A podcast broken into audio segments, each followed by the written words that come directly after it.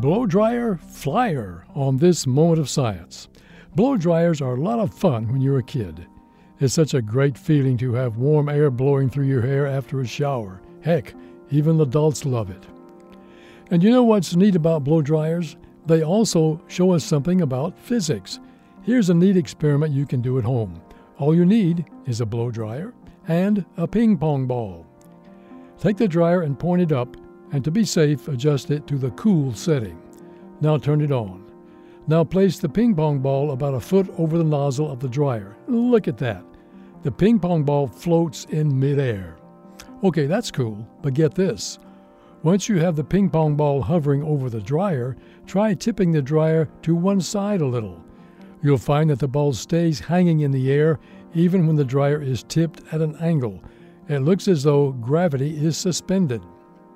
What's actually happening, though, is called Bernoulli's principle. Bernoulli's principle says that fast moving air has lower pressure than slow moving air. So the fast moving column of air coming off the blow dryer has less pressure than the air around it.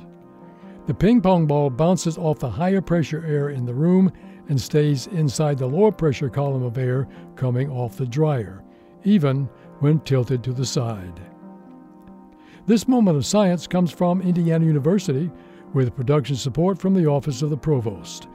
There are thousands more moments of science on our website at a momentofscience.org, where you can also view videos and sign up for podcasts.